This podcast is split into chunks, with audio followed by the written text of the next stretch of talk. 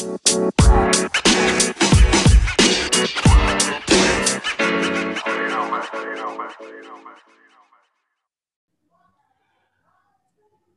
lo masih dengerin lagi podcast Kepo Kepo Kepo episode ke-50 dan ini di seberang sana nih ada seseorang yang uh, menurut gua ini bukan cukup istimewa tapi sangat istimewa nih. Mungkin gua akan kalau orang taunya dia orang mengenal dia pasti kaitannya sama pendidikan, teknologi, tapi gue mau lihat dari sisi yang lain. Ini ada Mbak Alamanda Santika Santoso. Mbak. Halo, Mbak. Halo Mas Haris. Gila udah 50 episode ya? Iya, Keren banget. Keren banget. Itu mau aku bikin sama lembar no hard feeling aja, Mbak. Bikin aja sebanyak-banyaknya deh. Keren, keren, keren. Aku bikin satu episode aja kayak susah banget. ya, mungkin emang waktunya mah mungkin lebih lebih sibuk bagian saya, makanya uh, aku lebih banyak bisa Enggak juga, Enggak juga ya. Aku banyak gabutnya kok. Sekarang kan suka ngeliatnya gitu aku sih padahal mah banyak gabutnya juga kadang-kadang. Iya, iya. Tapi Mbak ya, kalau aku bisa mulai Mbak, uh, ini kan kita uh, masih dibilang masih di kondisi pandemik lah.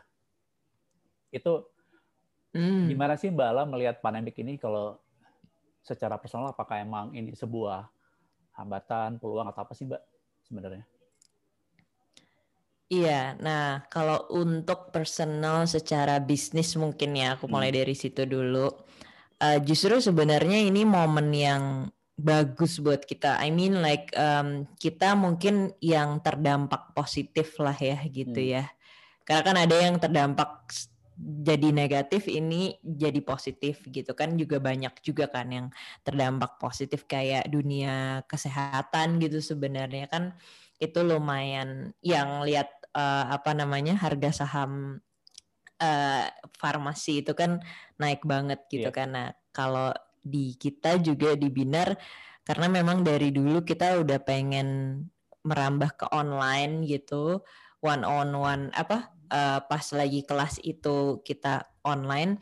Makanya dulu itu sempat research orang-orang yang di luar kota tuh kalau misalnya dipindah ke online tuh lumayan susah gitu. Apalagi kayak misalnya yang kita sasar ini adalah anak-anak SMK SMA gitu ya lulusan SMA SMK kan yang masih memegang kendali decision itu adalah orang tuanya mereka gitu dan generasi orang tuanya mereka tuh yang masih kalau mau naruh anaknya ke akademi atau les-lesan lah gitu yeah. itu harus ngelihat ada pelangnya gitu di kotaknya oh, mereka yeah, yeah. gitu Uh, nah, aku sempat sempat ngelakuin sedikit simple-simple research lah ya kayak di Medan gitu tuh masih kayak gitu gitu. Nah, jadi di saat kita pandemi ini akhirnya kan kita tidak perlu mengeducate uh, market gitu. Udah otomatis sekarang semuanya bergerak ke online gitu. Sebenarnya itu sih bagusnya ya. Dan uh, kalau kalau aku personal yang lihat pandemi ini benar-benar kayak peringatan untuk kita tentang oneness ya sebenarnya di mana kita itu semuanya satu gitu. Kadang-kadang kayak kita itu misalnya kemarin pas kebakaran besar di Australia gitu kan. Yeah. Kita mungkin yang di Jakarta santuy-santuy aja gitu Mas, iya. kayak nggak yeah. peduli gitu kan. Bukan Karena kan kita nggak ngerasain gitu. Uh. Iya, uh, padahal kayak di sana tuh sangat amat menyedihkan gitu kan. Nah, uh, kayak pas pandemi ini semua di belahan dunia mana pun itu merasakan hal yang sama gitu. Yeah. Yang kayak bisa tiba-tiba jatuh miskin gitu kan. Yang ya pokoknya semuanya tuh kita sama persis perasaannya harus tinggal di rumah gitu. Jadi I think itu menjadi apa ya sebuah pembelajaran untuk dunia sih bahwa kita tuh harus berempati lebih akan satu sama lain gitu dan juga juga kayak ini benar-benar sebuah uh, kolektif energi gitu di mana kayak kalau kita simpelnya kayak kalau kita misalnya nggak peduli sama covid akhirnya kita kita juga yang kena gitu. Yeah. kayak kan sometimes kan ada orang yang yang apa ya kayak ya udah deh gue keluar rumah lah nggak bakalan lah gue kena covid gitu. Atau kayak ya uh, palingan kalau gue kena juga gue bisa sembuh kok gitu kan angka tingkat kesembuhannya juga tinggi juga kok gitu. Tapi kalau kita terus kayak gitu kan akhirnya kita juga yang terdampak gitu karena ya balik lagi kayak bisnis banyak yang terdampak akhirnya kita harus WFH lagi gitu yeah. kayak sekarang kan tiba-tiba kita juga dianjurkan untuk WFH gitu kan yeah. ya karena itu kalau kepedulian itu tidak dibangun dari diri sendiri akan terjadi terus tuh. Akhirnya kita kita sendiri nih individual sendiri yang susah gitu. Hmm. jadi benar-benar yang kayak benar-benar kolektif sih buat aku nih covid ini gitu. Itu sih mungkin pembelajaran besar ya yang aku dapat di masa covid ini sih. Berarti gini dong mbak. Kayak bisa dibilang gini nggak sih mbak? Kayak saat covid ini emang kayak momen yang tempat untuk semua orang kayak bertransformasi ke digital semua gitu, Mbak? Salah satunya itu, tapi um, iya benar banget sih kayak bisnis gitu kan, bisnis itu mau nggak mau sekarang ya harus bergerak ke digital gitu dan banyak banget sih emang kayak ya kan ada yang meme-meme yang lelucon itu ya kayak nah. CEO digital transformation tuh sama dengan COVID gitu kan.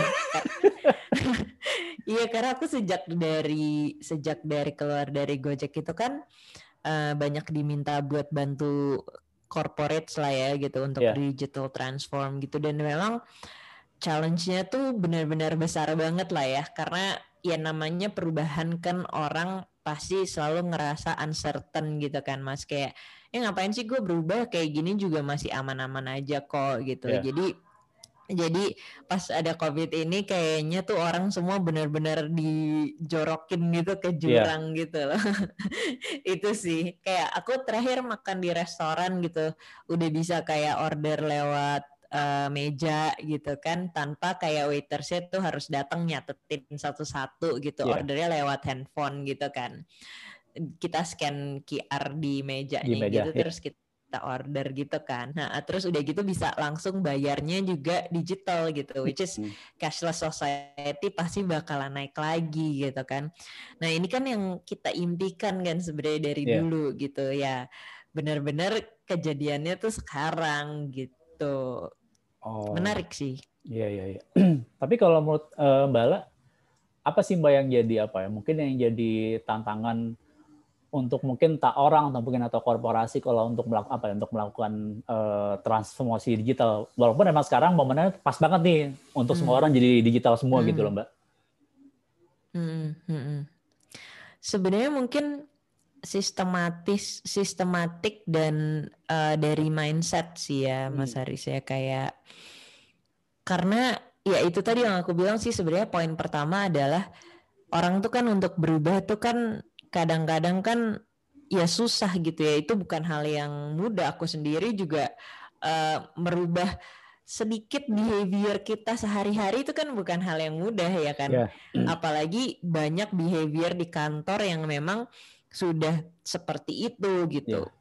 Jadi itu satu gitu dan kalau masalah sistem proses itu juga menjadi hal yang sangat besar juga sih menurutku ya.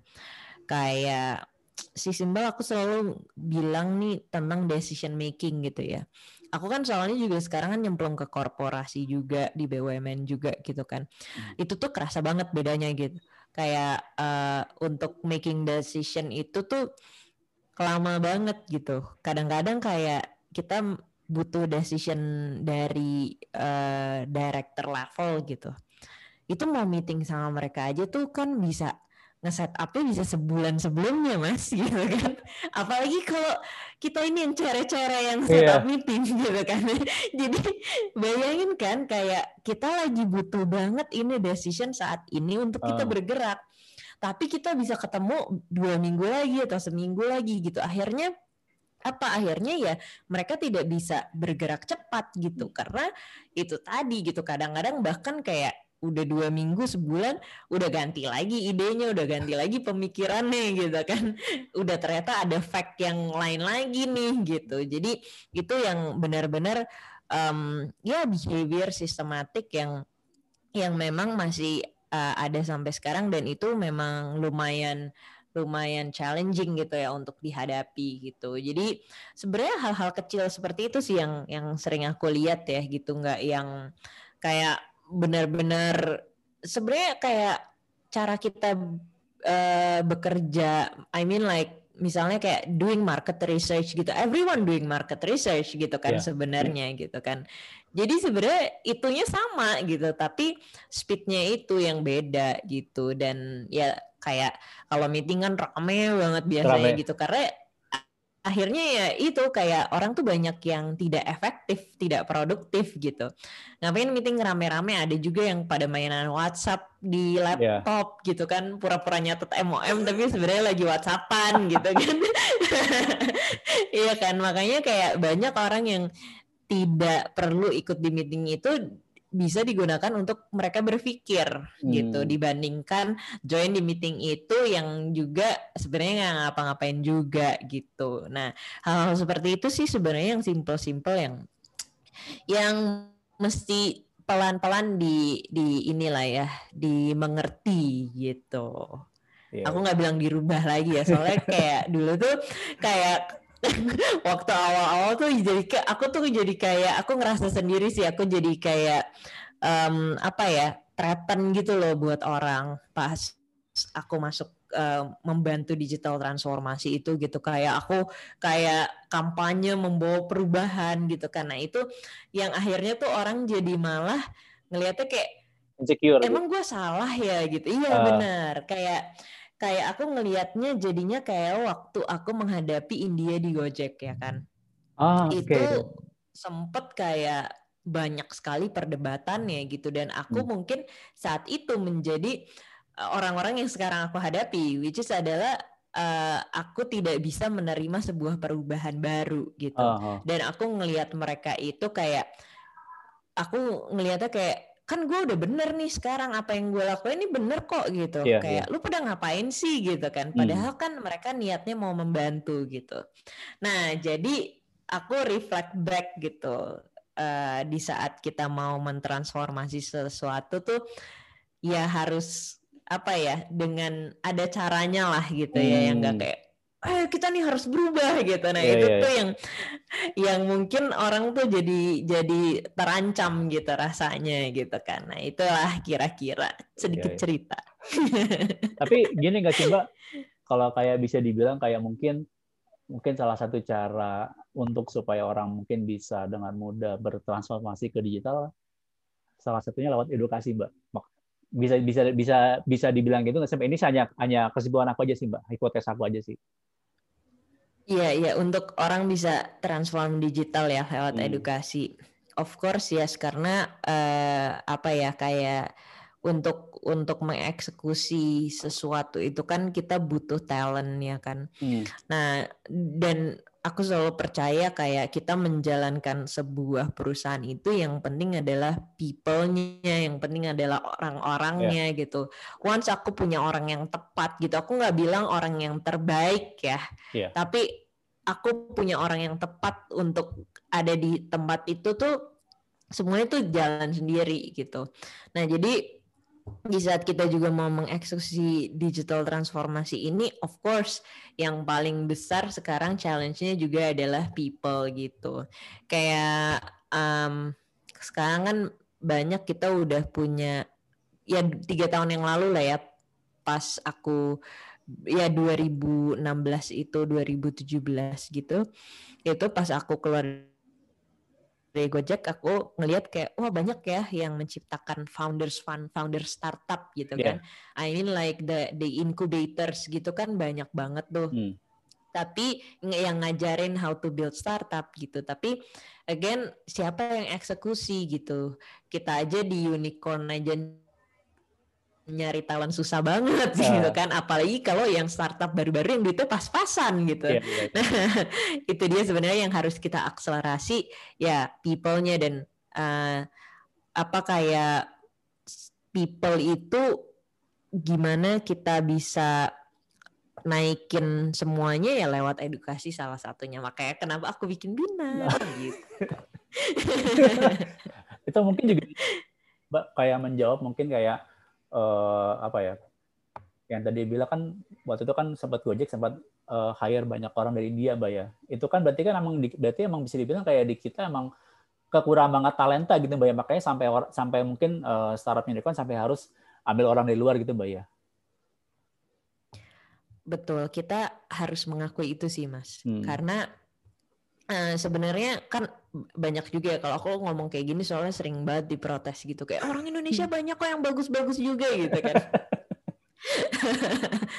Tapi um, kita harus mengakui kayak mereka itu udah 10 tahun lebih dulu daripada kita gitu. Jadi yeah kita harus belajar sama mereka gitu. Dan mereka tuh juga penduduknya kan jauh lebih banyak kan.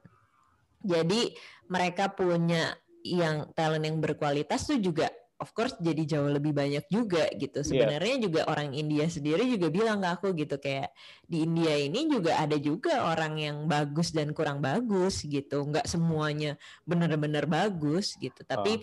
populasi mereka lebih banyak gitu dan mereka sudah lebih dulu daripada kita gitu. Jadi sebenarnya pesanku sih dulu pun aku juga menutup mata akan hal itu gitu ya aku kayak sampai berantem sama Nadim gitu kan dan lain-lain gitu. Tapi sekarang akhirnya di saat aku udah bisa berpikir lebih clear gitu oh iya benar juga. Emang benar kita harus belajar sama mereka gitu. Itu kesempatan yang bagus banget gitu. Oh oke okay, oke. Okay. tapi kalau ini mbak balik lagi ke tadi tentang edukasi ya. Itu juga ini nggak sih mbak? Apakah mbak mungkin punya apa ya? Mungkin punya semacam visi gitu kayak selain talenta ini juga harus dibangun secara apa uh, secara hard skill soft skill tapi juga kayak ini nggak sih mbak? Kayak punya kesadaran juga gitu loh. Yang tadi mbak sebut sebagai consciousness itu mbak.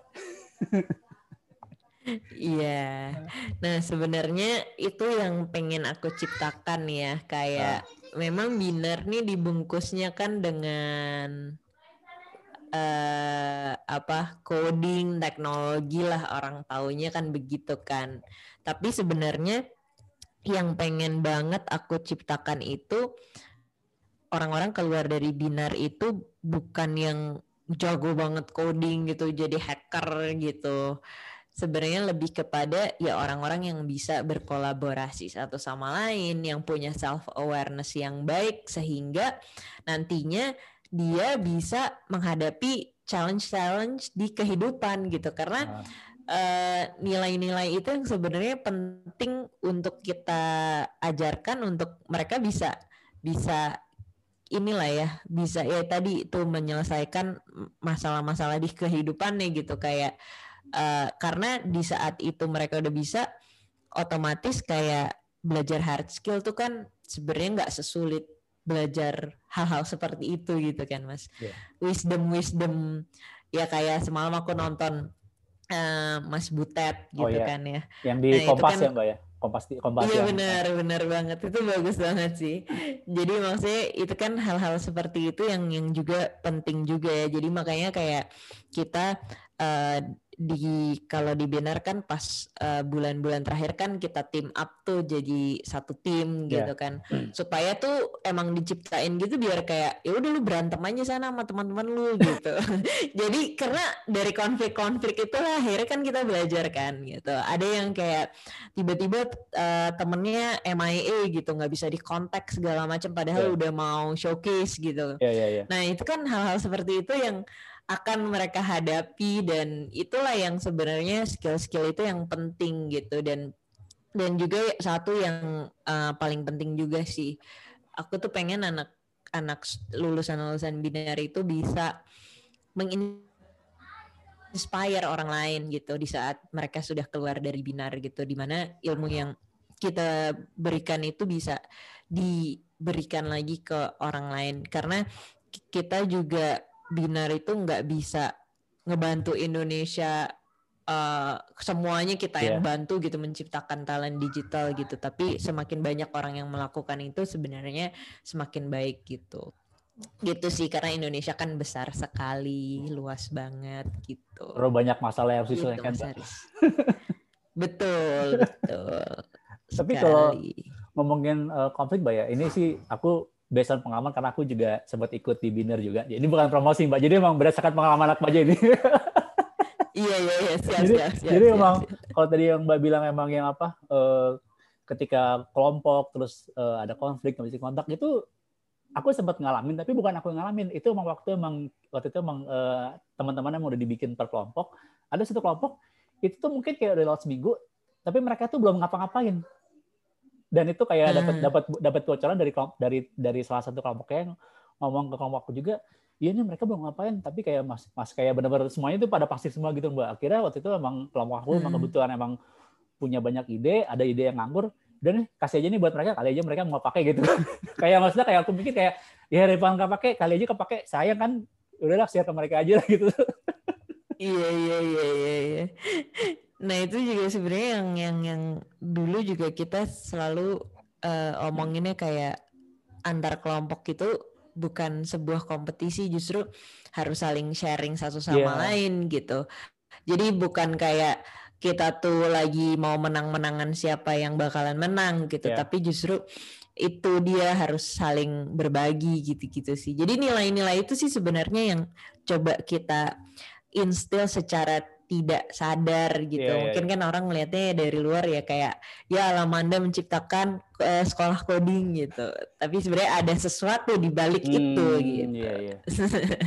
Tapi itu ini nggak sih Mbak kalau aku melihatnya kayak kalau apa yang uh, mungkin kayak visi yang Mbak Ala bikin itu yang kayak ibaratnya kayak Mbak Ala kayak menembakkan peluru ke semua orang, tapi mungkin ada yang kena, ada yang enggak gitu loh. Pasti gitu nggak sih Mbak?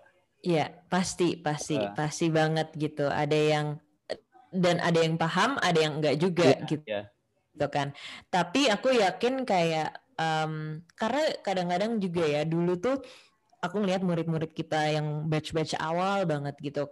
Uh, di mana kayak mereka justru malah inget kalimat-kalimat dari mentor-mentor yang ngasih wisdom-wisdom gitu lah ya, mm -hmm. gitu dan mereka cerita kayak iya sekarang tuh aku baru sadar sama yang Mas ini bilang uh. gitu pas mereka udah masuk ke dunia pekerjaan gitu. Mungkin saat itu mereka yang kayak masih apa sih maksudnya gitu kan, tapi kayak eh, nggak uh, apa-apa kita kita kasih tahu mereka dulu nanti hmm. suatu saat mereka kayak oh ini maksudnya gitu karena itu yang aku juga rasakan ya dalam perjalanan ya meniti karir dan hidup lah ya gitu kadang-kadang kayak waktu itu kayak uh, baca buku apa gitu kayak apa ya ini maksudnya gitu. Tapi saat pas ke ketemu titik itu gitu kayak oh ini yang aku waktu itu baca dan maksudnya tuh ini gitu. Berarti itu bisa dibilang kayak ketika ada kejadian dan kayaknya oke okay, cara ini bisa deh. Bisa bisa dibilang gitu nggak sih mbak? Kayak ada momen tertentu nanti walaupun mungkin ketika kita dapat itu nggak mungkin kayak merasa nih apa sih tapi ntar ketika ada momennya saatnya akan itu akan kepake gitu loh mbak begitu nggak sih mbak betul betul karena kan itu cara otak kita bekerja tuh kan yeah. di mana kita itu bisa connect the dots itu di saat kita punya knowledge dan experience. Jadi pas kita benar-benar memang merasakan experience tersebut, baru kita bisa kayak oh itu tuh gitu. Hmm. Memang begitu uh, apa struktur otak kita tuh memang begitu gitu. Iya iya. Ya.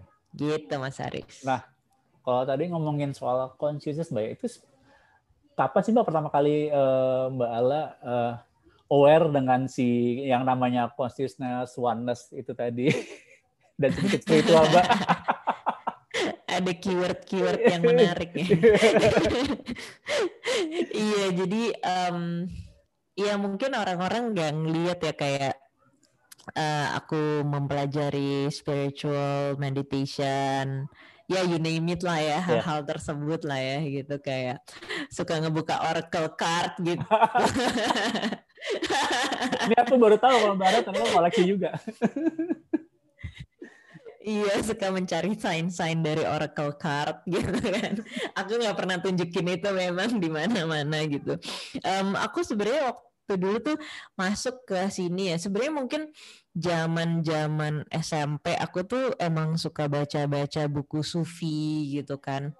Jalaluddin Rumi itu benar-benar inspirasiku waktu SMP sih umur belasan tahun ya itu aku uh, buku Jalaluddin Rumi tuh banyaknya tuh minta ampun gitu. Tapi again waktu itu aku suka puisinya dia oh, gitu yeah. kan, uh, prosanya dia. Tapi mungkin juga baru sekedar kayak ih bagus ya gitu belum yang kayak benar-benar kayak oh ini maksudnya arti hmm. hidup ini seperti ini gitu kan karena dulu aku juga suka nulis puisi kan waktu dari dari SD kayaknya gitu terus uh, ya akhirnya pas aku uh, kayaknya udah kerja sih itu mulai-mulai udah kerja. Aku tuh nggak bisa tidur ya. Uh, lumayan insomnia gitu dan aku butuh sesuatu. Akhirnya aku sadar kayaknya gue nggak bisa nih gini terus nih gitu. Akhirnya aku mencari cara lah apa yang bisa menyembuhkan hal ini gitu. Karena buat aku itu sebuah masalah udah jadinya gitu. Dan kebetulan waktu itu di ini di Silicon Valley tuh ya selalu kan kayak uh, sering banget kayak look up to Silicon Valley banget lah ya gitu ya yang namanya juga anak tech lah ya yeah. gitu anak kayak Iya, kayak waktu pertama ke Silicon Valley tuh kayak bahagia banget oh. gitu kan. Jadi selalu ngeliatnya ke sana kan dan uh, ya akhirnya aku menemukan mindfulness di sana gitu dan itu tuh mungkin tahun berapa ya 2013 kayaknya. 2013 yang ya mungkin di sini tuh juga belum banyak orang yang ngomongin itu gitu kan tapi satu ini engineer-nya Google yang kelima kalau nggak salah namanya Chad Mengtan. Chad Mengtan ini dia engineer yourself. Uh, dan di Google itu dia sempat pindah jadi udah berapa tahun gitu dia di Google dia pindah bikin kayak ya satu div nih yang ngajarin uh, eh, self awareness dan lain-lain ke orang-orang di Google gitu. Makanya terus akhirnya aku juga mengikuti jejak dia tuh waktu di Gojek juga ceritanya kayak gitu habis dari engineering terus aku bikin um, people's journey namanya di Gojek gitu. Nah, jadi balik lagi waktu itu mindfulness ini lagi sangat happening banget itu di Silicon Valley. Dan di akhirnya aku mencari cari lah ya belajar-belajar gitu. Ya kan uh, ya awal-awal step awalnya meditate segala macam. Kebetulan juga uh, teman aku sahabat aku dari SMA dia itu uh, kuliahnya di US sampai PhD hmm. terus dia itu ngambil psikologi dan sekarang dia kerjanya di Mayo Clinic one of the best hospital in the world itu kerjaan dia apa kerjaan dia tuh ngurusin orang gila dan uh, praktisnya itu disuruh meditate si orang orang yang gak waras ini gitu. Okay. Nah aku belajar juga lah mulai seri, sering nelpon uh, dia dan dan belajar belajar apa sih itu mindfulness zaman itu lagi gitu ya. Sampai waktu itu sempat aku juga ke mindfulness center di UCLA gitu gitulah jadi tuh kalau waktu itu tuh di LA tuh kalau jalan tuh kayak banyak banget gitu meditation center gitu di sana gitu kan. Jadi kayak wah seru banget ya gitu. Ya akhirnya mendalami lah sedikit-sedikit dan ya akhirnya mer masuklah ke dunia-dunia yang menarik gitu ya. Uh, waktu itu juga kayak apa sih pertama kali itu aneh banget sih. Jadi aku tuh waktu itu masih di kartuku berarti 2013-an. Aku lagi duduk ya di Anomali Cafe waktu itu. Terus uh, tiba-tiba ada orang random itu ngajak aku ngobrol gitu. Uh, mempelajari nih tentang energi segala macam gitu kan. Okay, okay. terus tiba-tiba random dia duduk di samping aku ngajak ngomong gitu. Terus dia ngomong kayak pembukaan pertama yang dia tanya kayak lu percaya nggak sama yang namanya energi? gitu. Terus aku yang kayak wow. apa sih nih orang? gitu. Main iya, banget pertanyaannya. kayak iya makanya gitu kan. Terus kayak ih kenapa nih orang? gitu. Hmm. tapi memang aku lagi di masa itu gitu ya lagi yeah. baru-baru banget lah gitu ya akhirnya terus ya dia banyak inilah ya sesimpel waktu itu dia ngomong lu cobain deh um, masukin botol aqua ke kulkas ke freezer gitu dua botol aqua yang satu lu marah-marahin yang satu lu bagus-bagusin gitu kan oh. terus kayak aku beneran ngelakuin itu karena yeah, aku yeah. tuh orangnya memang sangat sangat logis dan harus uh, ada reasoning dan iya. scientific yeah. reason lah gitu behind everything gitu kan dan ya udah terus aku ngelakuin Terus beneran kayak hari pertama yang botol yang aku uh, marah-marahin itu belum jadi es sama sekali, padahal okay. botol yang satunya itu udah jadi es. Aneh banget kan, padahal yeah, iya. sebelahan yeah. itu di dalam freezer. Terus hari kedua baru botol yang aku marah-marahin itu jadi es tapi kayak esnya tuh cracking gitu di di dalamnya gitu. Kayak hmm. ancur gitu gitu. Nah ya udah dari situlah perjalanan mulailah aku mempelajari lebih dalam nih tentang consciousness tentang energi gitu. Dan ya banyak banyak hal menarik. So, uh, waktu itu aku sempet join juga di jadi dulu waktu awal-awal belajar kan di YouTube lewat buku gitu kan Terus 2000, I think 2016 2015 itu ada meditation center di Jakarta namanya The Golden Space. Waktu itu mereka juga belum ada centernya jadi kayak setiap hari Rabu tuh ada kayak meditate bareng-bareng di hotel gitulah hmm. di Kuningan. Nah, terus ya udah aku join terus mereka juga ada kayak um, retreatnya gitu. Jadi retreatnya tuh kita pertama di Jakarta, terus yang kedua dua tuh di Nepal makanya tadi aku punya simbol beli di Nepal tuh pas retreat sama Golden Space itu terus abis dari Nepal kita ke Bangalore uh, terus kita ke oh, pokoknya banyak lah tempat-tempat yang kita iniin lah negara-negara untuk kita retreat di sana gitu. Aku juga sempat ke Mount Shasta. Jadi oh, iya, iya. ini juga uh, apa gunung yang ada di San Francisco ya. Dan di sana tuh itu salah satu the highest energy mountain in the world wow. gitu. Itu menarik banget nyampe sana tuh isinya hippie-hippie semua gitu. yang gayanya gaya-gaya orang Nepal semua gitu. Kayak kotanya kecil banget gitu terus uh, apa? Ada kayak tour guide-nya gitu. Itu tour guide-nya tiba-tiba baru masuk mobil nih dia ini ke aku. Kata dia, Uh, kamu suka matematik ya kayak gitu kan. Terus aku kayak ya iya orang gue aja ngambil kuliahnya matematik gitu kan. Terus dia ngomong kayak uh, kamu kamu dulunya itu pas live-nya itu ahli geometri katanya penemu salah satu penemu ya teori geometri lah katanya gitu. Aku langsung kayak masa iya, Pitagoras iya, sih bang aku tuh lumayan sangat mendalami juga tentang geometri gitu karena okay. uh, eh, kayak kalau kita ngelihat angka-angka gitu ya itu tuh angka tuh membentuk pattern gitu uh.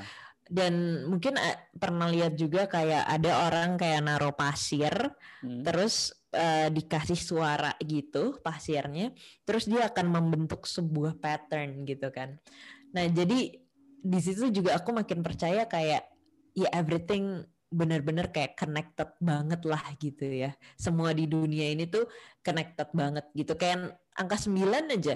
Angka 9 tuh kan angka yang paling menarik buat aku. Kayak yeah. 9 dikali berapapun kalau dijumlahin pasti 9 juga gitu kan. Yeah. 9 kali 8 72. 72 7 ditambah 2 itu kan 9, 9. gitu. Jadi kayak kayak kayak ini alam semesta nih menyimpan banyak sekali rahasia ya. sebenarnya gitu. Itu sih yang ya itu sedikit sedikit lah perjalananku. Tapi aku juga masih banyak belajar gitu kan. Masih sangat banyak belajar. Tapi lumayan lumayan mendalami. Ya um, ya beberapa orang kan percaya tentang past life. Ada juga yang yeah nggak percaya gitu kan aku lumayan inilah mempelajari juga tentang hal-hal tersebut gitu mas kira-kira. Aku Tapi, tahu lagi mau cerita apa. Enggak mbak aku tadi tertarik yang uh, mbak pas SMP udah mengenal Jaldin Rumi ya. Itu mm -hmm. untuk anak SMP berarti itu awalnya tahu Rumi itu dari mana mbak gitu mbak? Gara-gara cuman gara-gara aku suka kuitang sih. Oke. Okay. kan beli buku murah iya, iya, kan. iya iya iya. Nah terus entah kenapa di Kuitang tuh buku-bukunya yang berat-berat kayak gitu kan. Hmm. Ada Jalaluddin Rumi gitu, buku-buku yang indie-indie banget gitu, nggak bukan yang kayak di Gramedia gitu. Okay, okay. Jadi ya udah akhirnya ya terjebak lah di situ gitu dan kebetulan aku suka puisi gitu. Puisi kan dulu aku juga ngikutin lah ya um, apa namanya yang Indonesia Indonesia juga gitu.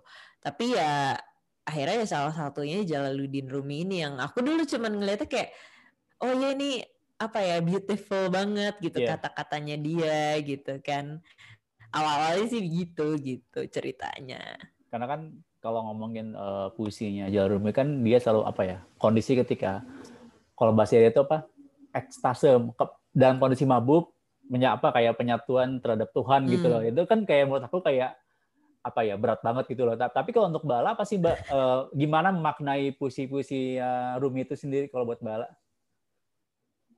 iya iya again yang tadi aku bilang sih kayak di saat kita baca itu mungkin yang aku rasakan cuman aku tahu kayak ini tuh sangat amat indah gitu kan. Yeah. Waktu itu ya apalagi waktu umur-umur segitu gitu.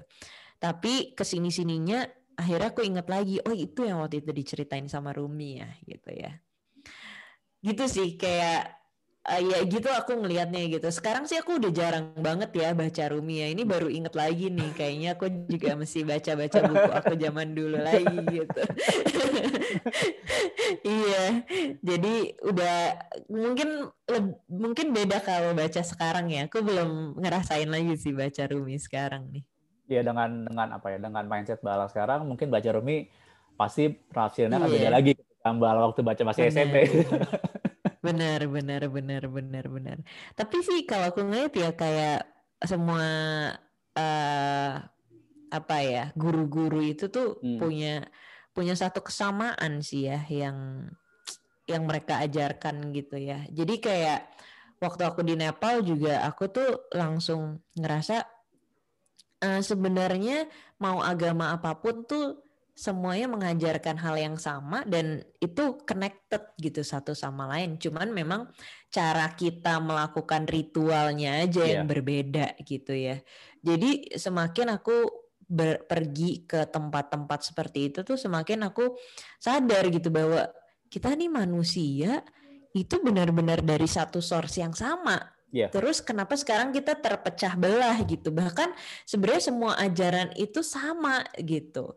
Tapi sekarang kita banyak banyak sekali terpecah belah itu gitu. Makanya uh, oneness itu sebenarnya hal yang kita perlu dalami, semua orang perlu dalami karena semakin kita membuka diri, membuka mata, membuka hati, semakin kita akan ditemui oleh hal-hal ya yang tadi itu kenyataan kenyataan bahwa kita sebenarnya satu gitu yeah.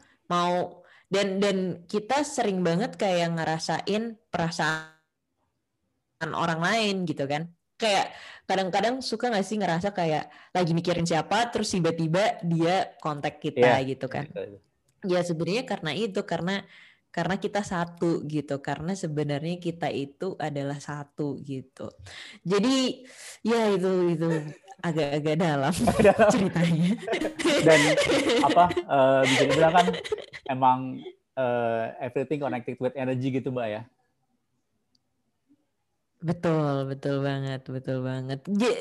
Ini juga menarik ya kayak uh, zaman dulu waktu belum ada teknologi walaupun aku orang teknologi nih ya zaman dulu belum ada teknologi, belum ada telepon gitu. Kayak ya mungkin orang itu benar-benar memang komunikasinya lewat telepati gitu. Yeah. Tapi semakin kita ke sini, semakin kita tidak menggunakan skill kita yang itu yeah. akhirnya lama-lama mati gitu kan nggak nggak diasah soalnya karena udah gampang kayak sesimpel ya aku sering cerita tuh omaku tuh dulu tuh eh, dia sering banget apa namanya pergi-pergilah gitu ya ke luar negeri gitu kan pas dia udah tua nih udah umur-umur 60 70 gitu zaman itu kan belum ada Google Map gitu, yeah. tapi dia tuh nyampe-nyampe aja gitu uh. ke mana pun gitu, kayak dia bisa balik lagi ke hotelnya sendiri gitu kan. Bayangin jadi sebenarnya itu kan sim, uh, itu contoh simpel gitu ya yeah. tentang intuisi gitu. Sebenarnya yeah. kita itu punya intuisi yang kuat, tapi karena sekarang teknologi makin membantu kita kadang-kadang yeah. jadi intuisi itu malah mati gitu kan. Uh -huh. Dan aku percaya sekali dengan sign gitu dari dari dari alam semesta lah gitu ya dari universe gitu kayak kita sebenarnya banyak banget udah ditunjukin jalan sama universe gitu tapi uh, ya itu kadang-kadang kita nggak aware gitu makanya kan sebenarnya awareness ini hal pertama yang kita pelajari di saat kita mempelajari hal-hal seperti ini gitu. Karena untuk bring back the awareness sampai kita akhirnya kayak oh iya ya. Karena kadang-kadang kita tidak bisa membedakan mana yang intuisi, mana yang pikiran kita yang udah jadi bubble gitu uh, kan. Iya, iya. Jadi kayak kayak simple kemarin ya. Uh, aku jadi aku punya intuitive coach gitu kan. Ya, kayak life coach gitulah gitu. Lagi mandi nih tiba-tiba kepikiran gitu kayak kayaknya 2021 aku harus jadi announcer deh gitu. Okay. entah itu radio kayak entah itu aku fokus ke podcast tapi aku harus menggunakan suaraku ini hmm. untuk bisa lebih uh, banyak lagi menginspirasi gitu kan. Yeah terus kayak pas lagi di kamar mandi tuh mikir kayak tapi gimana ya caranya? Gitu kan. Uh. eh pas aku keluar dari kamar mandi tiba-tiba aku lihat handphone si intuitive coachku WhatsApp. Dia bilang lah semalam aku mimpi kamu uh, jadi radio announcer katanya. Itu kayak aku yang kayak wow What? gitu kan. Dari semua coincidence gitu. bener jadi kayak uh, ya kadang-kadang sebenarnya banyak banget sign-sign kayak gitu yang diberikan oleh universe yang untuk menunjukkan jalan kita gitu. Terus uh, kemarin ini baru kejadian gitu. Tiba-tiba adalah seseorang yang ini masih proyek rahasia sebenarnya ceritain di sini. jangan, jangan lupa, jangan mbak, iya. jangan. Enggak tapi intinya tuh kayak uh, ada ada orang yang memang ada di ranah itu tiba-tiba kontak aku gitu. Oke. Okay. Tiba-tiba kontak aku terus dia ngajak kayak, "Lah, yuk bikin sesuatu." gitu hmm. kan. Terus kayak wah, kayak aku lagi lagi kayak waktu itu mikir kayak gimana mulainya gitu kan. Hmm. Tapi tiba-tiba ada aja orang yang mengajak itu sama kayak bukuku juga gitu. Jadi waktu itu guruku ya, guru spiritualku uh, waktu itu aku lagi whatsappan sama dia terus abis itu dia ngomong gini lah uh, start writing your book katanya gitu kan. Your own book gitu. Terus aku bilang will do. Aku bilang gitu. Itu malam besok paginya tiba-tiba yang namanya bentang pustaka itu message aku di Facebook dia bilang mau uh, apa nerbitin buku aku. Itu benar-benar wow. kayak gila ya semuanya tuh ya everything is connected gitu sebenarnya dan lewat sign-sign itu sebenarnya kita tuh bisa gitu dan itu intuitively kan sebenarnya yeah. gitu. Nah, balik lagi sebenarnya ke intuitif, ke intuition gitu di mana kita ini kadang-kadang sudah terlalu uh, apa ya berawan dengan pikiran-pikiran dunia ini gitu yang kadang-kadang kayak nih gue mau ke mana sih? Bingung yeah. deh mau milih yang mana. Sebenarnya intuitively kita udah tahu jawabannya gitu. Gitu mas. Iya iya. Kalau ngomongin intuitif ini sih mbak aku tuh dulu uh, punya buku namanya The Mystery of Right Brand aku lupa orang Jepang penulisnya kalau nggak salah. Jadi di, di buku itu uh, dia bilang bahwa zaman dulu itu orang itu lebih kuat dominan otak kanan. Era sekarang itu hmm. kuat di otak kiri Sementara di masa mm -hmm. depan nanti berbalance antara kiri dan kanan. Iya, iya, iya. Itu iya, gimana Mbak? Iya. Maksudnya apakah emang kapan ya kira-kira orang bisa sampai benar bisa balance antara kiri dan kanan Mbak ya? Kayak menunggu momen itu loh. iya, dan aku yakin itu semua bisa diasah sih kayak mungkin kayak uh, ya kayak aku juga otaknya sangat balance sih kiri dan kanan. Karena aku Iya, aku pernah ikut tes gitu kan. Uh.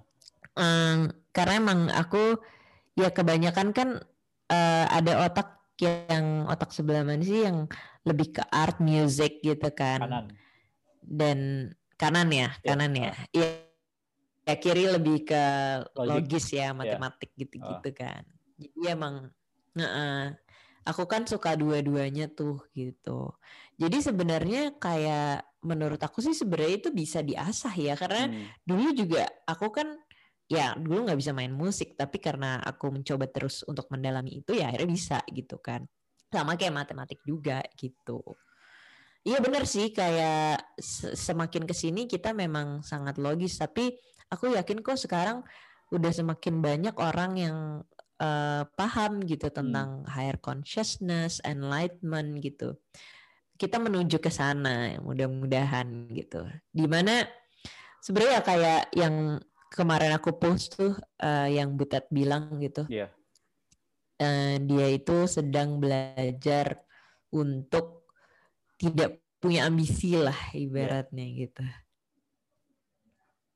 Jadi karena hmm. aku juga aku juga sadar uh, ada namanya dokter Wayne Dyer tuh yang dia bilang bedakan yang namanya ambisi sama purpose gitu. Oh. Karena ambisi itu kadang akhirnya mematikan kita gitu kan. Akhirnya bukan mematikan kita dong tapi mematikan alam semesta sebenarnya. Kayak ya banyak orang yang berambisi pingin punya sesuatu sampai akhirnya harus mengorbankan orang lain. Contohnya hmm. korupsi gitu kan yeah. ya. Ya kan, itu kan karena ambisi kita, karena desire kita sebenarnya. Kenapa aku juga pengen jadi mong sebenarnya karena itu juga gitu. Cita-citaku salah satunya pengen jadi mong nih. Baru cita-cita baru, ya karena um, apa Iya, cita-cita baru. baru tahun lalu cita-citanya muncul pengen jadi mom. iya kayak um, karena aku ngelihat kayak mong itu hidupnya mereka kan makan ya makan itu kan mereka kan dikasih kan sama orang kan iya. dan apa pun yang mereka dapatkan ya udah mereka makan gitu mau enak gak enak ya dimakan aja kan itu yeah. bukan sesuatu yang apa ya kayak kadang kan kita kan ada hawa nafsu untuk aduh gue pengen banget nih makan ini gitu yeah, kan yeah. nah jadi mereka melatih dirinya dari simpel kesehariannya salah satunya makan dia tidak ada desire untuk gue pengen makan enak gitu kan. Tapi ya makan hanyalah makan gitu hmm. sebenarnya bukan sesuatu yang harus dijadikan desire gitu. Jadi bagaimana mengontrol desire diri sendiri itu yang aku juga sedang pelajari sih dan ya iya tapi kan kalau kamu nggak punya ambisi lagi nggak punya desire um, kamu nggak bakalan ke mana mana-mana yeah. gitu maksudnya kayak you you want achieve and itu kan nggak bakalan bisa jadi unicorn atau decacorn gitu yeah, kan yeah. tapi ya mungkin orang punya pandangan yang berbeda-beda ya udah Mas Haris ah panjang banget ngomongnya apa mbak kan ini edi, emang edisinya saya poin bala nih halo mbak Gini kayaknya mati-mati deh Mas Iya nih apa? Uh, iya nih sinyal aku apa? Coba. Nah. Delay ya? Iya delay, delay. Tadi sempat delay soalnya, sempat delay. Agak berdelay. Agak berdelay. Nggak tahu nih. Nggak tahu dari aku, nggak tahu nah, dari Mbak. Tapi suaraku jelas ya Mbak ya? Iya nih. Udah, udah nggak, udah nggak. Udah nggak ya? Oke, oke. Jelas, jelas, jelas. Aku matiin dulu deh kameranya. Oke, nggak apa-apa. Mm -mm. Udah jelas nih sekarang. Jelas. Eh, ini Mbak, aku lanjut lagi nih Mbak. Uh, tadi kan Mbak Alo ngomong soal apa uh, mindfulness, uh, awareness, enlightenment itu gimana sih Mbak Ala apa ya kayak mempraktekkan itu kayak di keseharian Mbak di secara personal ataupun di pekerjaan itu Mbak di karir gitu. Iya iya iya. Jujur aku masih belajar lah ya. Karena aku percaya juga kayak kalau lu nggak belajar, kalau lu udah pinter ya lu mati gitu kan tengah ya kayak kalau lu perfect gitu ya uh. kalau lu perfect ya lu jadi Tuhan gitu kalau lu nggak ada kurangnya gitu jadi aku juga pun masih belajar gitu kayak maksudnya kayak orang yang menganggap dirinya paling benar ya lu udah jadi Tuhan pasti gitu kan jadi kayak aku aku masih belajar banget sih. Jadi masih banyak banget ininya. Um, dan aku yakin kayak kehidupan pun itu memang untuk kita tuh sebenarnya rediscovering ourselves gitu ya. Hmm. kayak sekarang uh, aku selalu punya coach sih. Um, aku ya, tadi aku udah cerita ya sama Mas Haris kayak aku pernah jadi uh, aku pernah sama hipnoterapis gitu. Aku pernah nyobain ini pernah yeah. nyobain itu gitu kan ya intinya satu sih untuk bisa lebih mengenal diriku lebih dalam gitu kan. Kayak sebenarnya teorinya again nih sama mirip-mirip lah ya kayak hipnoterapisku terus sama coach aku life coach aku gitu. Semuanya sama.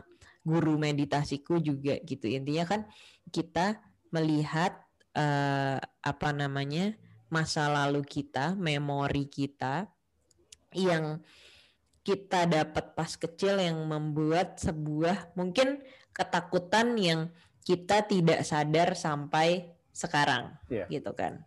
Salah satunya ya yang sedang aku work on myself ya adalah um, ini. Jadi aku itu dari kecil ternyata merasa di abandon. Oke. Okay. Di abandon sama orang tua. Hmm. Gitu. Jadi um, orang-orang yang pernah merasa di abandon ini akhirnya apa? Akhirnya mereka itu butuh orang lain untuk uh, accept mereka gitu. Karena mereka tidak bisa accept themselves gitu. Nggak bisa menerima dirinya sendiri gitu. Jadi butuh orang lain, butuh pengakuan orang lain gitu kan ya. Dan aku sadari bahwa selama ini aku membangun karir yang kayak ambitious banget itu sebenarnya karena ketakutan masa kecil itu gitu. Nah, hmm. Nah, jadi dulu itu kejadiannya sekitaran umur tujuh tahun itu aku tiba-tiba diting. Jadi uh, papaku tuh workaholic banget ya hmm, sampai umur 40 dia stroke pertama, 45 dia stroke kedua. Saking dia workaholic nih. Terus aku tuh jarang banget ketemu sama papaku. Aku sama sekali nggak deket sama papaku. Dan waktu itu sekali-kalinya dia ngajak aku nonton. Masih inget sampai sekarang filmnya Space Jam. Oke. Okay. Di Wijaya Center. Di kantornya dia. kantornya dia tuh di Wijaya Center situ kan. Terus um, dia ngajak aku nonton. Di tengah film aku ditinggalin sama dia. Okay. Ditinggalin karena mobilnya dibobol orang dan di dalam mobilnya itu ada tasnya dia. Hmm. Yang penting buat dia adalah dokumen-dokumen di dalam situ. Okay. Gitu. Dan itu aku masih kecil banget. Aku ditinggal di bioskop gitu kan. Hmm. Nah di situ aku tanpa aku sadari papaku tuh lebih mementingkan pekerjaannya dia daripada aku gitu dan aku ngerasa di abandon gitu dan makanya akhirnya itu tadi yang aku ceritain gitu ke bawah sampai ke sekarang. Dan ini yang sedang aku quote unquote sembuhkan lah ya gitu ya trauma masa kecil itu gitu. Dan ya um, ya itu salah satu ceritanya. Cerita yang kedua kayak di di keluarga di lingkungan keluargaku tuh memang um, apa ya kayak kita tuh tidak pernah uh, bisa kayak being vulnerable di depan keluarga kita masing-masing kayak nangis gitu misalnya hmm. gitu ya mungkin uh, orang tua zaman dulu kan banyak yang kayak apa sih ya kayak anak nangis tuh kayak kamu jangan nangis dong, kamu jangan nangis dong yeah. gitu kan. Hmm. Jadi untuk kita bisa uh, mengenali emosi kita itu suatu hal yang tabu gitu buat kita gitu. Karena kalau kita lagi merasakan sebuah emosi ditahan-tahan atau di nggak bolehin gitu. Bukannya kita kayak oke okay, gue lagi sedih gue nangis ya gitu kan apalagi kalau anak cowok kan anak cowok itu kan biasanya kayak ya, kamu jangan nangis kamu yeah. kan anak cowok gitu kan ya. pantang gak boleh nangis padahal sebenarnya kan proses kita bener kayak proses kita dalam healing mungkin Mas Haris lebih paham ya daripada aku gitu ya. Kayak kita harus mengenal emosi kita dulu uh, gitu kan. Iya kan, kita kan harus self aware dulu kan gitu, hmm. kayak ya simbolnya kayak aku selalu menggambarkannya tuh um, masalah mental kesehatan mental ya. Itu adalah mental sama badan tuh sama gitu. Hmm. Kalau kita nggak ngerasain kita pusing, kita nggak bakalan ngambil panadol. Yeah. Kalau kita ngerasain, oh iya gue pusing nih, baru deh gue ambil panadol gitu.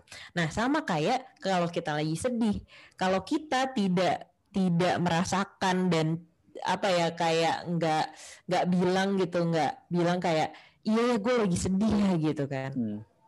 Nah itu kita nggak bakalan menolong diri kita sendiri gitu. Jadi kadang-kadang kita kayak sedih ya udah dilewatin aja gitu, dikubur dalam-dalam gitu kan. Nah itu yang aku juga hadapi dalam diriku sebenarnya gitu. Aku tuh nggak bisa merasakan emosi itu karena uh, ya itu tadi mungkin dari kecil kita harus suppress the emotion gitu. Nah ini yang aku juga lagi work on myself bagaimana bisa lebih merasakan dan allowing ourselves untuk merasakan perasaan tersebut gitu. Hmm. Jadi dalam nih Mas Haris. makanya nih, makanya biar biar nggak terlalu dalam aku ganti pertanyaan yang lainnya Mbak. Biar aku yang gini Mbak, aku yang aku kaget tuh ternyata kan Mbak apa uh, punya Oracle card Mbak ya. itu aku jujur nggak nyangka banget sih.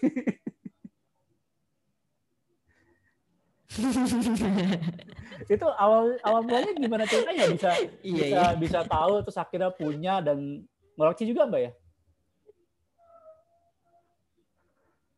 Iya ini lucu sih.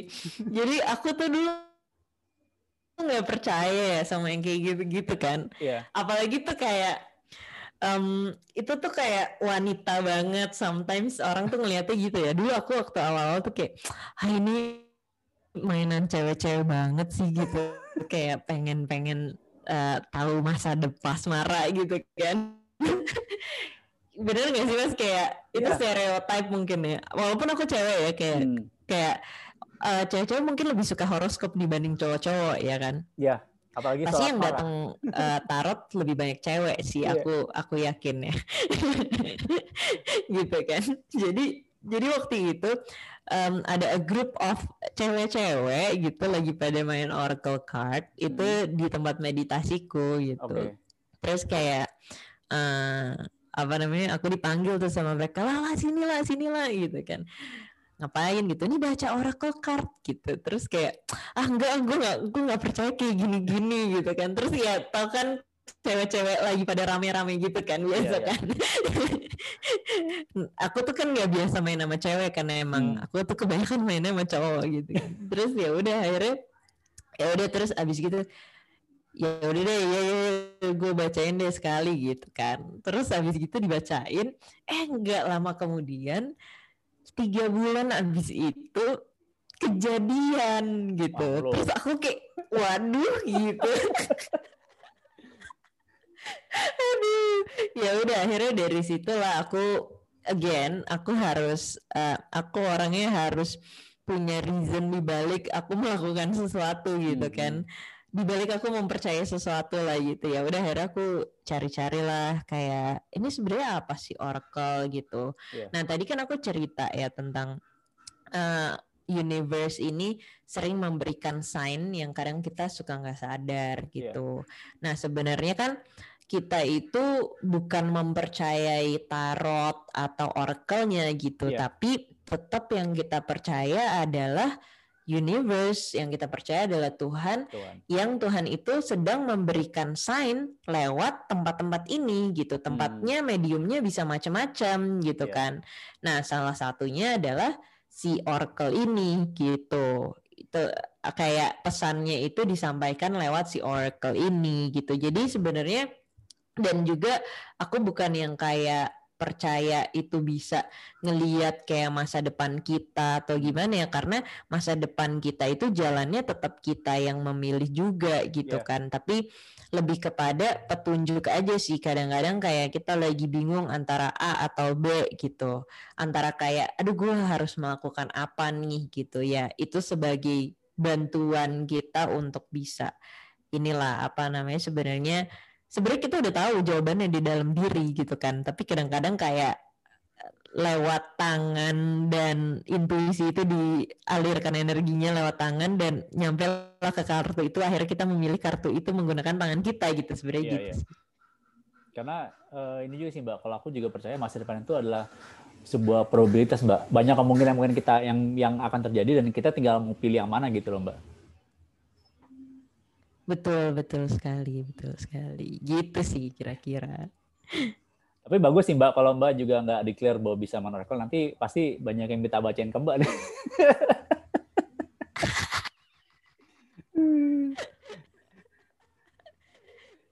Enggak, enggak, enggak. Jangan, jangan, jangan. jangan, jangan, jangan aku, aja. aku masih ini sih ya.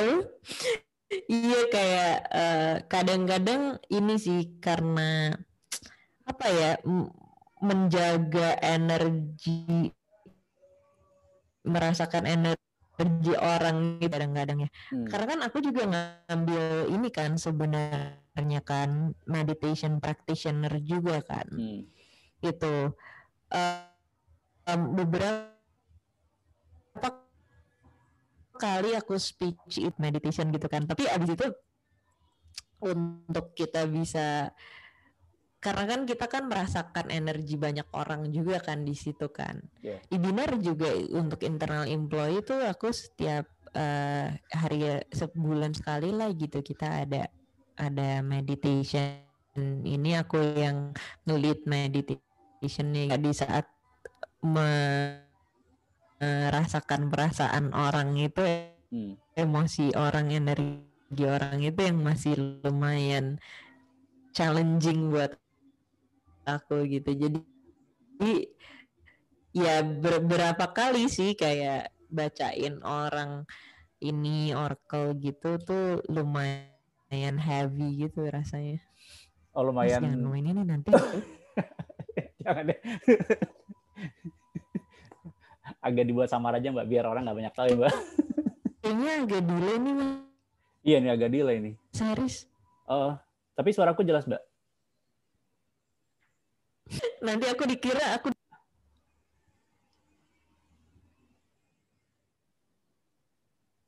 iya Coba. nih delay Iya. kenapa ya Ah nggak tahu nih, coba aku apa aku matiin. Kayak dulu. internetku Mas Haris mungkin itunya kameranya Oh, Heeh. coba aku matiin dulu deh. Nah, coba kita lanjutin. Oke. Kalau internetku sih stabil sih, Mbak. lebih mendingan. Lebih mendingan ya. Oke, oke. Iya, ini aku juga lumayan deh Lumayan. 30 megabyte per second nih. Oh, oke, oke, oke. Ya, ya, ya, ya. Oke, tapi eh Bala ada berapa kartu sih, Mbak, yang Mbak Bala punya? Oracle ya, Mbak? Oracleku ada berapa? Iya. Lumayan banyak sih. Wow. Lumayan sih ada Ascended Master. Oh, itu aku em, punya. Udah lupa aku. Iya. It, iya, Ascended Master tuh aku juga dapat gara-gara ada sebuah sign. Aku lupa ceritanya Hmm. apa, tapi kayak wah gila ini gue mesti beli nih gitu. Menarik, menarik. Emang ada ada ada apa ya? Ada sainsnya kenapa akhirnya beli kartu itu, Mbak? Iya, iya, iya, iya. Iya biasanya aku beli kartu gitu karena ada petunjuk-petunjuk ya, petunjuk-petunjuk. nih orang denger denger gue ngomong gini nih orang ngomongin apaan sih biasa ngomongin teknologi. Kalau Mbak ini biar apa namanya? Mungkin orang bosen kali denger, ah ini kalau tahu Mbak Ala pasti taunya ya teknologi, teknologi Iya. tapi kayak ya ini kan kayak jadinya kesannya jadi kayak eksklusif Mbak. Bener bener mas, ini eksklusif banget. Ntar ada yang komen gitu kayak saya tidak percaya horoskop gitu. Oh ya nggak apa-apa itu kan terserah dia Mbak ya. Iya nggak apa-apa, Iya. seru aja. Iya, Tapi menarik sih. eh Mbak Ala lebih prefer Oracle dibanding tarot biasa Mbak ya? Em, nggak tahu ya mungkin tarot tuh aku ada pengalaman-pengalaman yang ini sih sama pembaca tarot gitu Hmm. jadi kayak jadi kayak ya mungkin eh, apa ya kayak aku ketemu orang-orang yang baca tarot tuh yang terlalu kayak mendefine the future gitu Iya, iya. Seb- aku aku juga punya tarot juga by the way Oke. tapi eh gitu cuman eh, aku lebih banyak pakai oracle sih Terus soalnya Hmm. tarot juga susah juga bacanya Iya benar harus kita harus paham patternnya juga kan. Kalau Oracle kan lebih nggak ada lebih free will lah Mbak istilahnya kan. Iya, heeh. Jadi aku kalau baca tarot juga ini juga sih kebanyakan cuman lihat dari gambar, nggak begitu hafal gitu kan Hmm. ininya kan. Tapi kayak benar-benar intuitively ngeliat gambarnya aja gitu. Apa yang dipesankan dari situ gitu. Cuman kan oracle kalau oracle kan lebih banyak macamnya ya. Jadi Iya. kadang-kadang kalau lagi lagi bosen sama yang satu bisa ganti gitu. Oh. Tapi termasuk, Yoi, Mas. termasuk jarang mbak yang ngebacain orang ya? Atau emang kayak ngebacain orang enggak sih? enggak ya? Enggak, enggak, enggak. Lebih ke diri sendiri aja mbak ya? Eh, aku pernah ya kayak beberapa kali ya yang pada main ke rumah aku gitu kan. Terus kayak iya pada ngelihat singing bowl gitu. Terus Ah. kayak eh, bingung gitu. Ini apaan sih mbak? Terus kayak pada bingung kayak eh mbak kok kayak gini sih orangnya gitu Ya kan. ampun. ya oke. Iya, heeh, kayak pada nggak menyangka gitu Hmm. kan. Terus em, ya beberapa kali kayak karena aku pernah ya waktu lagi retreat itu aku duduk sama teman aku berdua. Hmm. Terus kita lihat-lihatan mata gitu kan.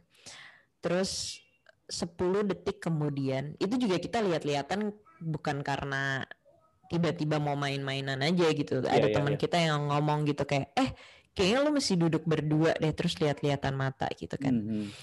terus ya udah kita ngelakuin itu tuh karena aku setiap ngelihat dia ini orang lumayan terkenal juga nih setiap aku ngelihat dia aku tuh benci banget ngelihat dia gitu. Entah Oke. kenapa gitu. Kayak ada sebuah emosi gitu pas aku Hmm. ngelihat dia gitu. Terus ya udah akhirnya aku cerita gitu ke temen-temen. Karena kan kita retreat bareng-bareng waktu itu di Bangalore. Aku cerita gitu iya gue tuh kalau ngeliat dia tuh kayak tuh benci banget gitu kan. Terus akhirnya temen aku ada satu bilang ya udah deh coba lu duduk berdua lihat-lihatan mata. Ya udah Hmm. akhirnya lihat-lihatan mata. Terus 10 detik kemudian aku nangis nangisnya tuh bukan yang kayak cuman netesin air mata nggak sampai gitu-gitu kenapa karena eh, aku ngeliat masa kecil dia masa Oke. kecil dia dan eh, aku ngeliat dia itu benar-benar dipush banget sama bapaknya Hmm. untuk jadi seseorang gitu. Oke. Nah, eh, jadi aku ngeliat banget kayak kecil dia itu tuh sangat amat sedih lah hidupnya gitu ya, pressure banget gitu. Sampai makanya aku nangis kayak gitu gitu. Nah, terus ya dari dari situlah aku mulai nih kayak eh kayak gue bisa membantu orang juga nih dari sini gitu kan Hmm. ya akhirnya ya beberapa orang yang ke rumah aku terus kayak ngeliat aku punya singing bowl gitu gitulah Iya. pendulum gitu gitu kan terus kayak ya udah akhirnya aku aku aku aku menawarkan nah gitu pernah ada satu juga eh, pas ke rumahku terus kita duduk kayak gitu terus aku ngeliat dia aku bilang tiba-tiba selesai aku ngelihat dia gitu aku bilang kayak kamu hidupnya sedih karena eh, kamu sedih ngelihat mamahmu ya gitu kan Oke. terus abis itu eh, abis itu dia dia bilang iya soalnya ya karena bapaknya dialah gitu melakukan Hmm. sesuatu jadi dia tuh sedih gitu dan aku ngelihat waktu itu ibunya itu lagi kayak duduk di pojokan gitu Hmm. terus dia pakai baju SMP terus dia Oke. bilang iya kejadian itu mulai waktu di SMP gitu. Aku kayak itu aku serem sendiri sebenarnya kayak gitu. Cuman ya kayak ya aku mencoba untuk ya membantu ya beberapa orang lah yang yang minta dibantu ya. Kalau Iya, iya, orang iya. nggak nanya sih aku nggak bakalan ini sorry. Aku nggak bakalan menawarkan kalau dia ke eh, tiba-tiba ngelihat apa di rumahku terus dia minta di iniin ya aku coba bantu lah gitu Karena Gitu kalau sih, Mas. Mbak Alan nawarin ntar aku orang buka praktek tapi Nah, ya. makanya ntar disangkanya paranormal nih Mbak Alan nih. Iya lagi. ya aku mencoba ini aja sih ya kalau memang apa namanya udah jalannya ternyata orang itu harus aku bukan harus aku bantu ya maksudnya aku kasih eh, sedikit sign mungkin ya Iya. memang lagi universe lagi bilang ya kamu memang tempat untuk menyalurkan sign tersebut ke orang itu gitu itu Hmm. aja sih ini beneran jadi kayak podcastnya aneh banget. Gak pernah ngomongin ini mbak ya? Apa Alamanda Shantika nih. ini gak pernah sumpah. Pas banget ya, aku juga emang ya punya interest juga tentang itu, jadi aku juga paham juga gitu dengan apa yang mbak ngomong gitu loh mbak. iya, makanya aku pas ngelihat uh, Instagrammu kayak, ih Mas Haris gitu. Mas Haris nih student kit, studentnya Binar ya. ya binar. Sekarang udah alumni. Baru alumni. alumni. iya gitu Mas Haris. Uh, ini Mbak, uh, ini pertanyaan uh, terakhir dari aku Mbak.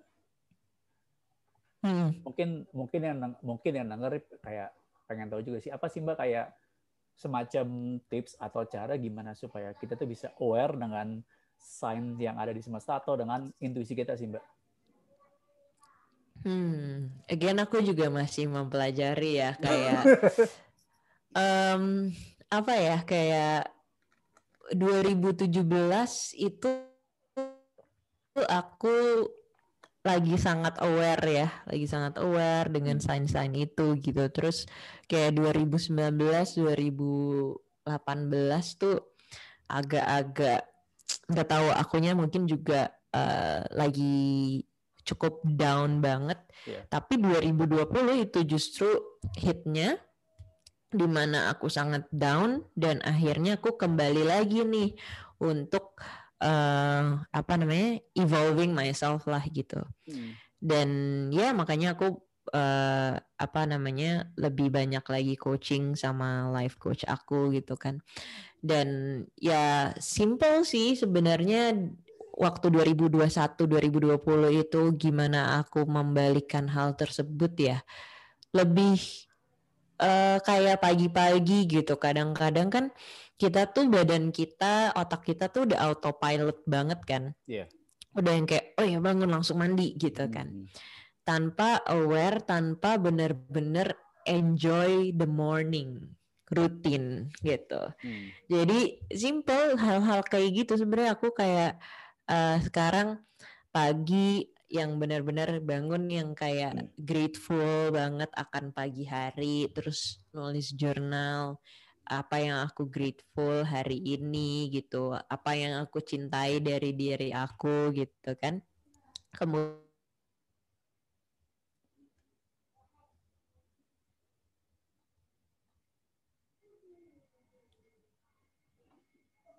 Halo Mbak.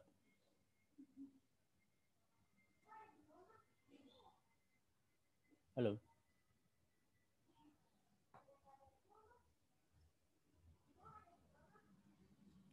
Halo Mbak. Bakalan hmm. benar gitu. Makanya kan ya kalau kayak dengar-dengar apa sih itu orang-orang sukses-sukses itu kan semua punya morning routine gitu kan ya hmm. kan ya yang kedua salah satunya dengan meditation juga gitu ya kayak pagi juga kan aku meditate um, sempat aku kayak ngerasa kayak aduh nih kayaknya gue nggak nggak into meditation deh nih gitu kan mm -hmm. tapi mungkin saat itu karena ya memang benar-benar aku juga self awarenessnya lagi rendah banget gitu karena aku ngelakuin itu tuh karena sebuah keharusan gitu. Hmm. Nah, jadi karena emang udah rutin gitu setiap pagi meditate gitu. Jadi kayak ya ini adalah sebuah keharusan gitu. Nah, jadi melakukan sesuatu bukan karena kesehar seharusan gitu sih kayak pagi bikin kopi atau bikin teh gitu tuh bukan karena sebuah keharusan tapi benar-benar kita nikmati gitu uh, rutin tersebut gitu. Kayak sekarang kan aku ada nggak ada mbak gitu. Jadi aku pagi yang masih nyapu ngepel sendiri hmm. gitu. Dan aku menikmati itu gitu. Justru aku grateful banget kayak mbakku tiba-tiba pulang nggak balik gitu. Karena itu yang membuat aku semakin uh, eh, self aware gitu karena pagi aku harus ya sambil kayak being grateful uh, akan rumah aku gitu kan ya kayak eh alhamdulillah ya puji syukur ya aku punya rumah dan ini aku merawat rumah aku, aku nyapu, ngepel gitu kan. Ya, jadi hal-hal itu sih sebenarnya intinya uh, jangan autopilot aja setiap kita melakukan sesuatu gitu. Oh. Gitu sih Mas Aris. Justru malah di momen sekarang kayak lagi pandemi orang pada WiFi itu malah momen yang tepat tuh kayak self awareness sama grateful dengan apa yang dipunya gitu ya Mbak ya.